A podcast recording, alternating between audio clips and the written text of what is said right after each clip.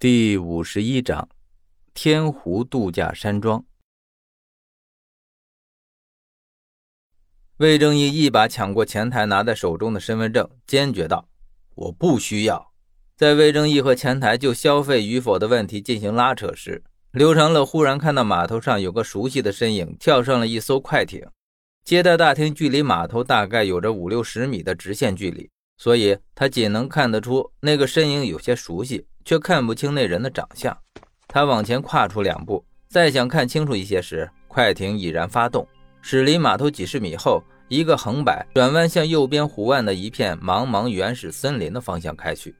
刘长乐皱眉回想，除了愈发肯定那个身影自己见过以外，却什么也想不起来。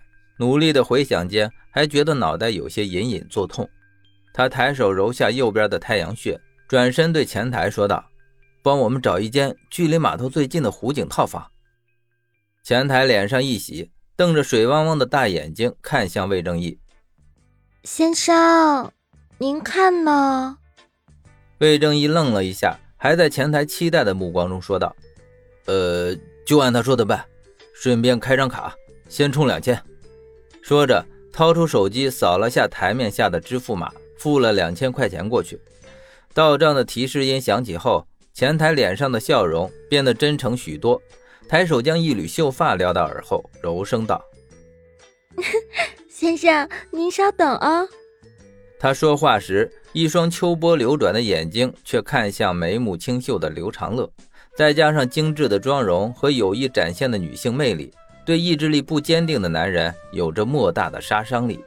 确定自己引起刘长乐的注意后，他又柔声道：“先生。”我们现在有酬宾活动，充值五千可以赠送五百。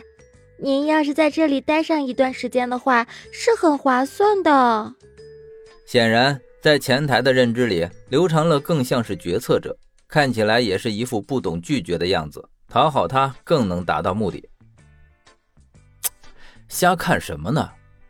魏正义屈指敲敲台面，冲着前台说道：“付钱的人是我。”前台赶紧收回目光，道歉道：“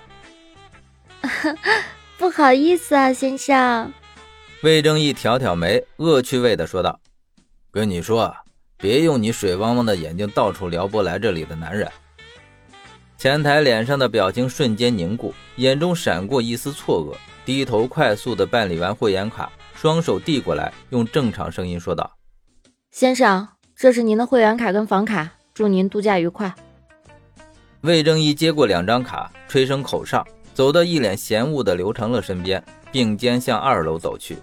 进到房间后，魏正义一言不发地从行李包中拿出小巧的反监控侦测仪，在客厅、卫生间和卧室仔仔细细地检查了一遍，连天花板都没放过。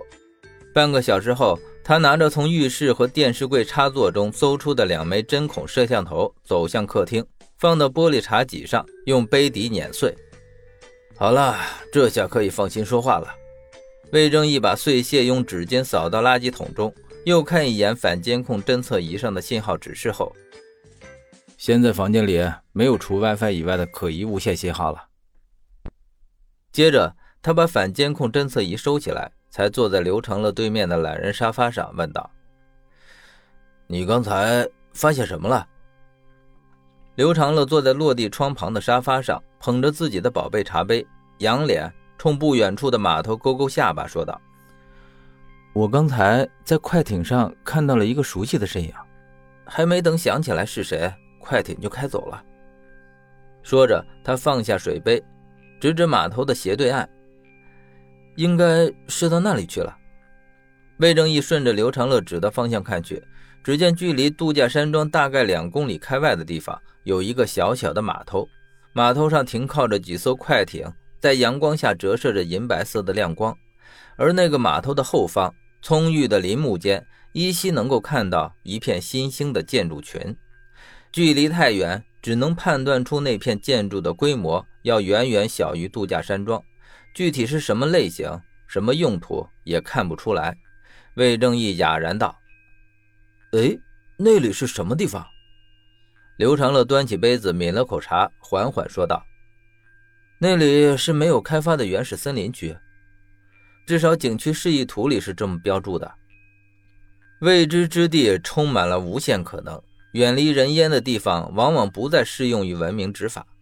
魏正义眼睛一亮，说道：“你怀疑那里就是？”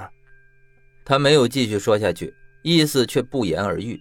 刘成乐摇摇头：“现在还不是下结论的时候，还得多多观察。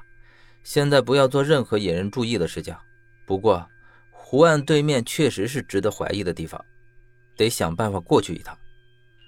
度假山庄实际上处于一个山凹之中，三面环山，前面又是湖泊。目前看来，想到对岸去，似乎除了乘船外，再没有别的更好的方式了。